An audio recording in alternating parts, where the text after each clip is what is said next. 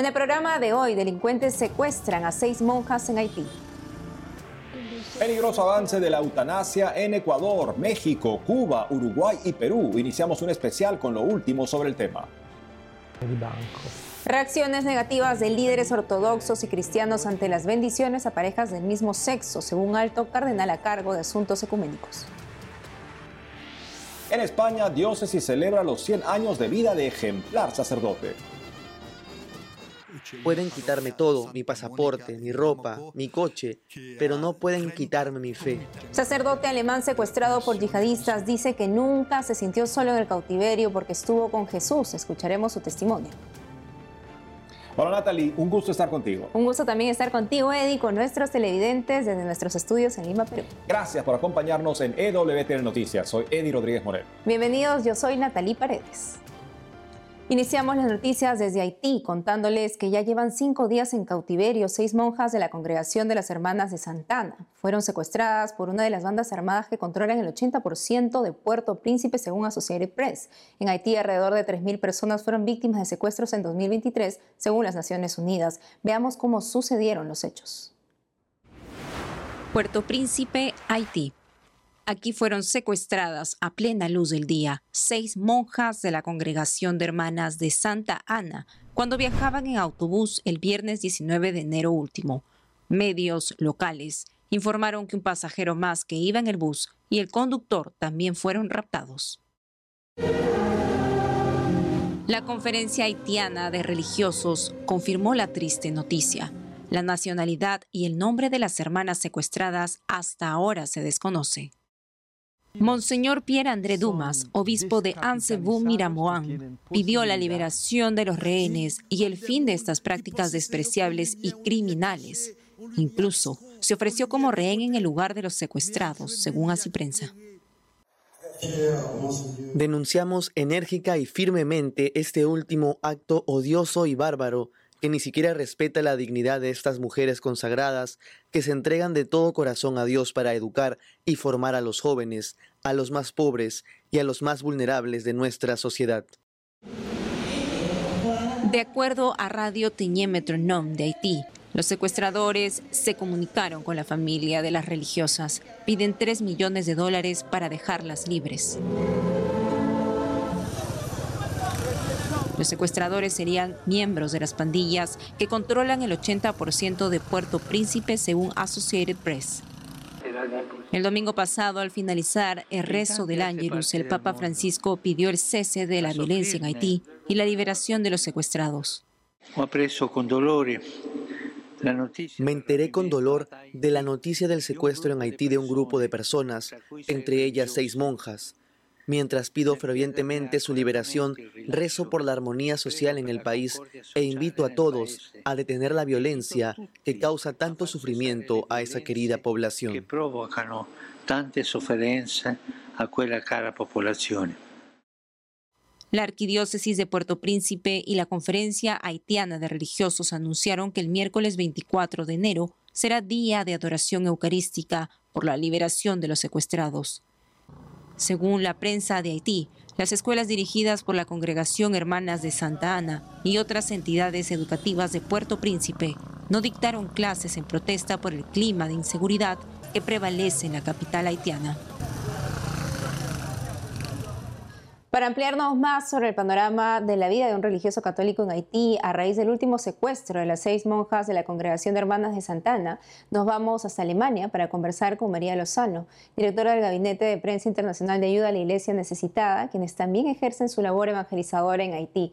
Estimada María Lozano, es un gusto tenerla con nosotros en EWTN Noticias. ¿Cómo es la vida de un misionero en Haití? Pues la vida de un misionero en Haití o de cualquier persona que pertenezca a, como sacerdote o como religioso a la iglesia activa en, en Haití en estos momentos es peligrosísima. Es una situación muy difícil. Siempre ha sido un país muy cargado de necesidad, de pobreza, un país muy abandonado desde hace mucho, desde hace décadas. Pero en estos últimos años eh, la situación además ha seguido, eh, se ha convertido en una situación de terrible inseguridad Entonces, para los misioneros en estos momentos realmente está siendo una situación de muchísimo sufrimiento em, debido a la pobreza de la población, al abandono internacional, pero también a la inseguridad que está reinando en el país ahora. Precisamente porque Haití es un foco interesante para los delincuentes.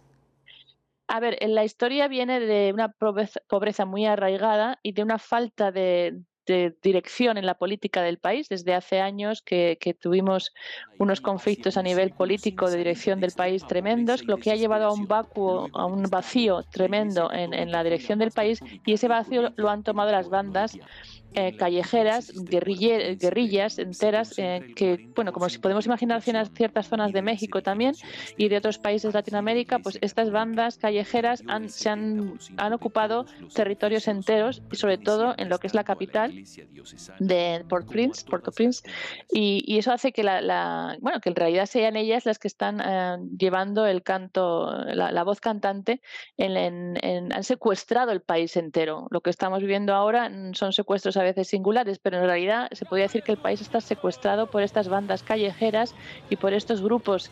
Eh, ya, grupos de gangs, de, gangsters, que son los que hacen que todo vaya y se dirija como ellos quieren. Toman barrios enteros, eh, cortan la circulación, oprimen a la gente y sobre todo viven mucho de los secuestros. Y se se sabe que hay influencia además relacionada con otros países de Latinoamérica y con Estados Unidos, o sea que en realidad es una, conexión, un nexo más grande que el propio problema en el país.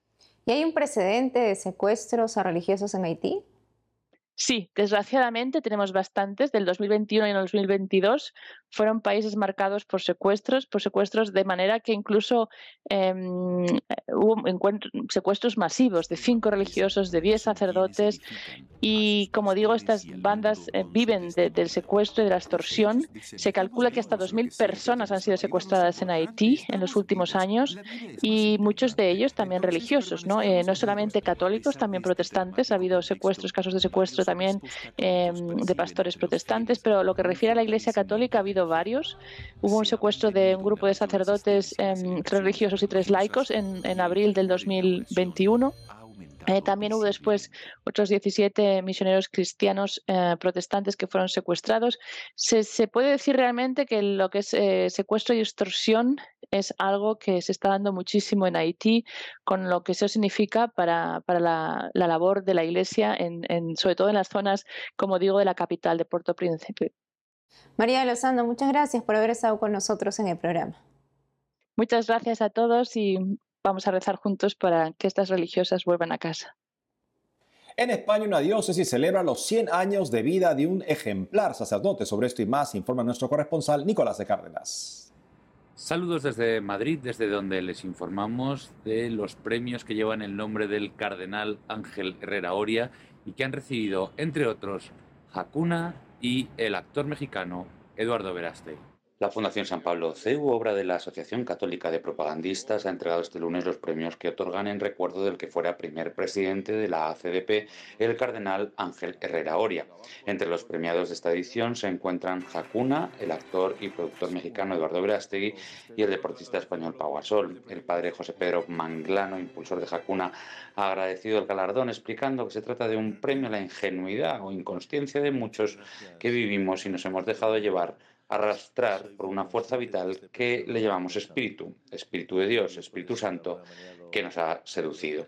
Por su parte, el actor y productor mexicano Eduardo Verástegui expuso que, basado en su experiencia de vida, cuando se comprometió a no realizar películas que dieran una imagen negativa de los hispanos en Estados Unidos, que la libertad no es hacer lo que se te pegue la gana, sino hacer lo que es correcto.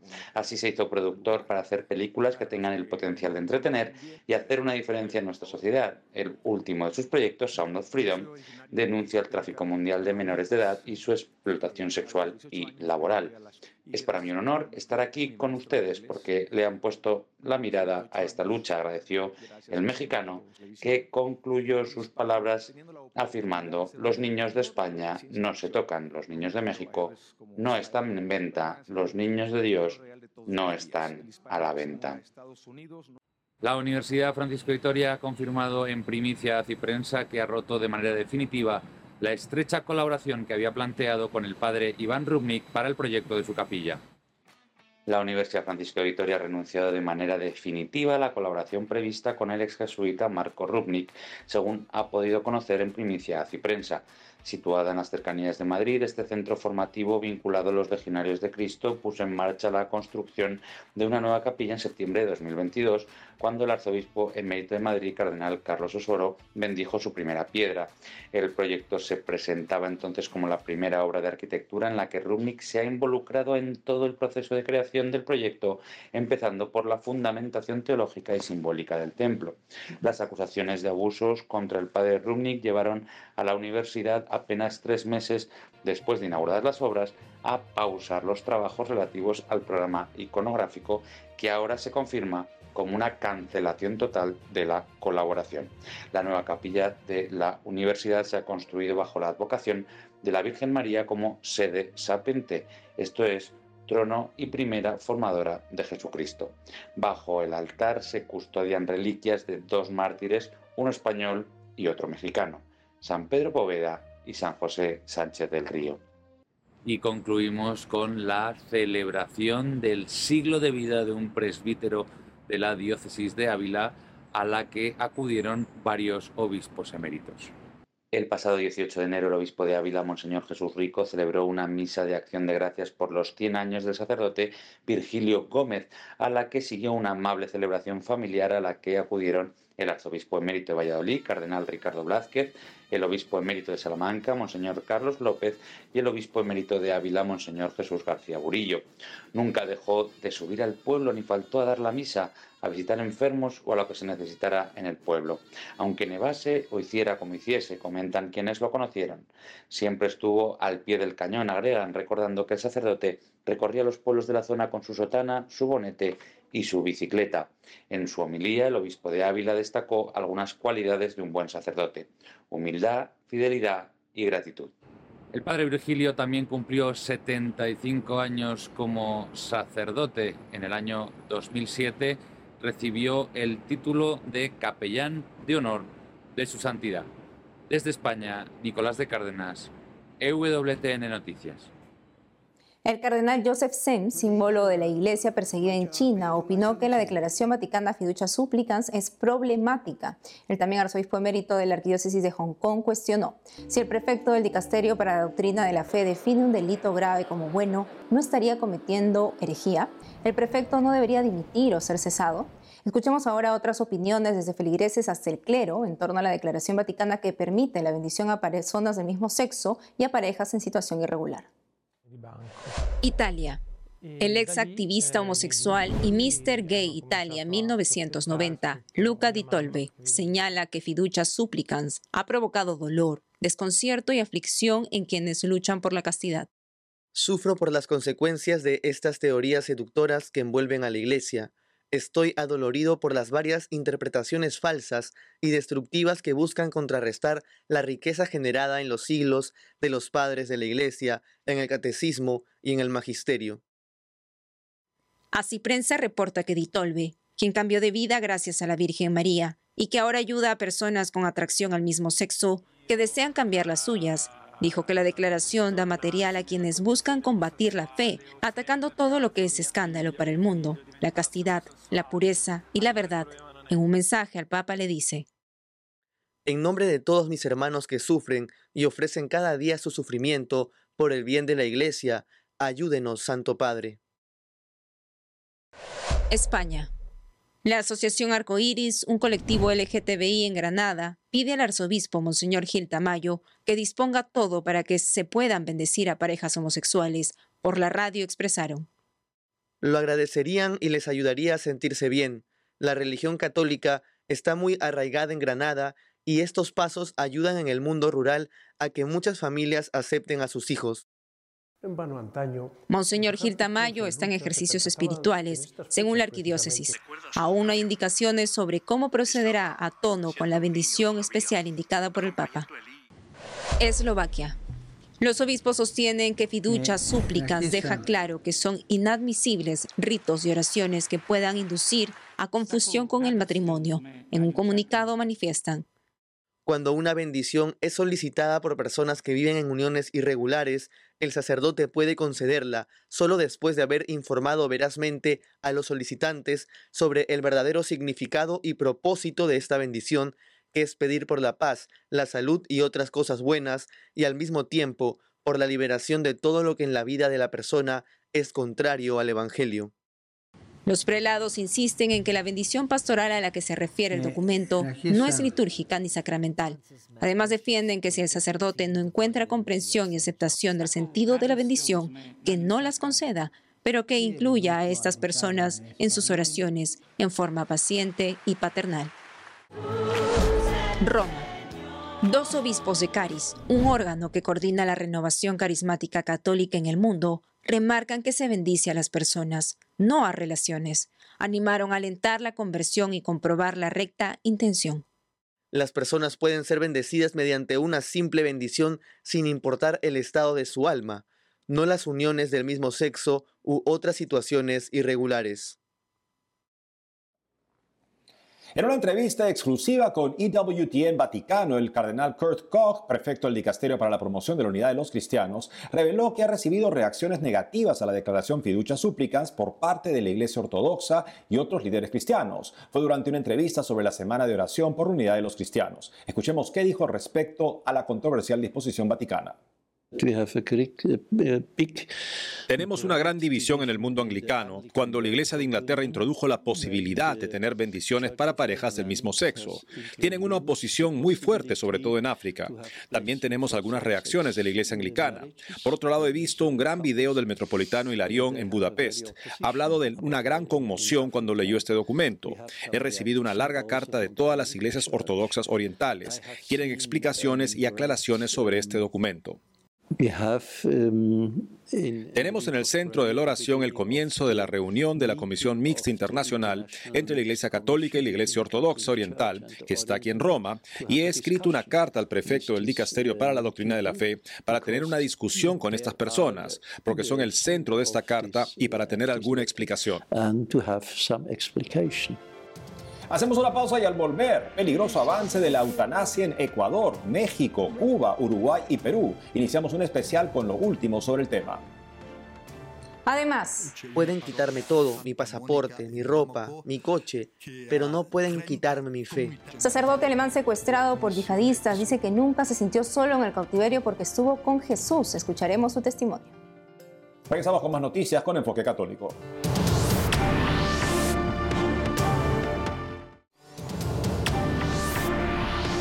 Desde el 2023 se percibe un peligroso avance de la eutanasia o provocar la muerte en Ecuador, México, Cuba, Uruguay y Perú. La intención de acabar con vidas en estos países de Latinoamérica proviene de casos particulares hasta debates abiertos entre los políticos en el Parlamento. Para informarnos de lo último que está pasando y ayudar desde el lugar en que nos encontremos a que esta iniciativa no prospere, iniciamos un especial sobre el tema. ¿Qué está pasando en Ecuador y México? Aquí le contamos.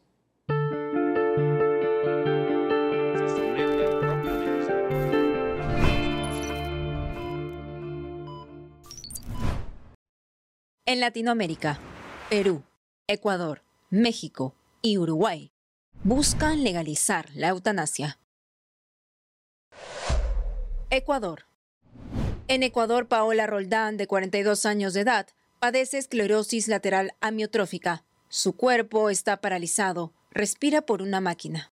En agosto de 2023 pidió a la Corte Constitucional que la deje morir de forma digna. En Ecuador la eutanasia también es un delito. Por eso Paola Roldán recurrió a un tribunal especial solicitando la inconstitucionalidad de un artículo del Código Penal ecuatoriano que impide la eutanasia. Paola, a través de sus abogados, lo que ha solicitado es que se le permita arreglar o coordinar eh, brevemente lo que podemos saber de manera superficial, ya que detalles de diagnóstico médico no hemos tenido acceso.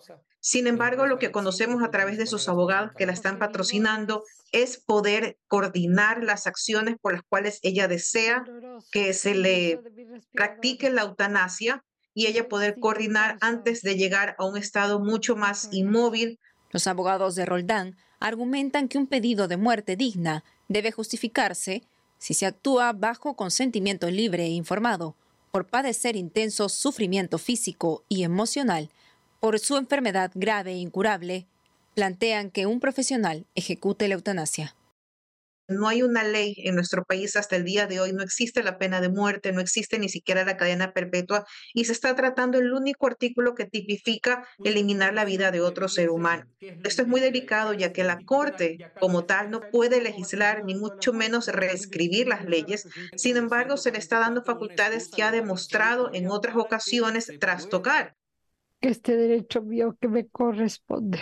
Marta Villafuerte, fundadora y directora nacional de Familia Ecuador, señaló que hay un silencio mediático sobre el caso de Roldán. Avisora que la Corte Constitucional falla a favor de Paola Roldán para terminar con su vida. México. En octubre de 2023, legisladores del partido de gobierno, entre otros, presentaron una iniciativa para incorporar la muerte digna y sin dolor en la Ley General de Salud. Hoy en día, la Ley General de Salud de México prohíbe la eutanasia y el suicidio asistido. El proyecto de ley plantea derogar este artículo. Los políticos proponen que la eutanasia sea legal y aplicable a mayores de edad en pleno uso de sus facultades mentales, que padezcan una enfermedad terminal, que tengan una condición médica irreversible, que les cause dolor físico o sufrimiento emocional intenso, continuo o crónico, o que estén en agonía. La Iglesia Católica en México rechazó la iniciativa. Monseñor Jesús Herrera, obispo de Culiacán y responsable de la dimensión episcopal de vida del episcopado mexicano, dijo que la verdadera compasión implica padecer con y buscar el bien objetivo del otro, no su eliminación, como sucede en la eutanasia. Pues los he invitado para que celebremos juntos.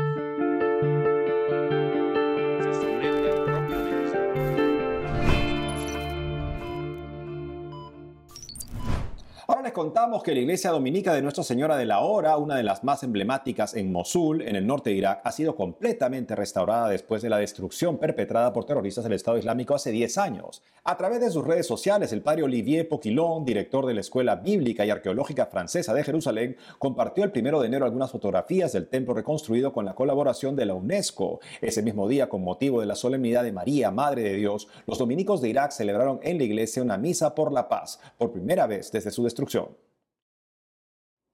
el 26 de noviembre del 2023, el padre Hans Joachim Loure fue liberado luego de un año de haber estado secuestrado por yihadistas en Malí, África.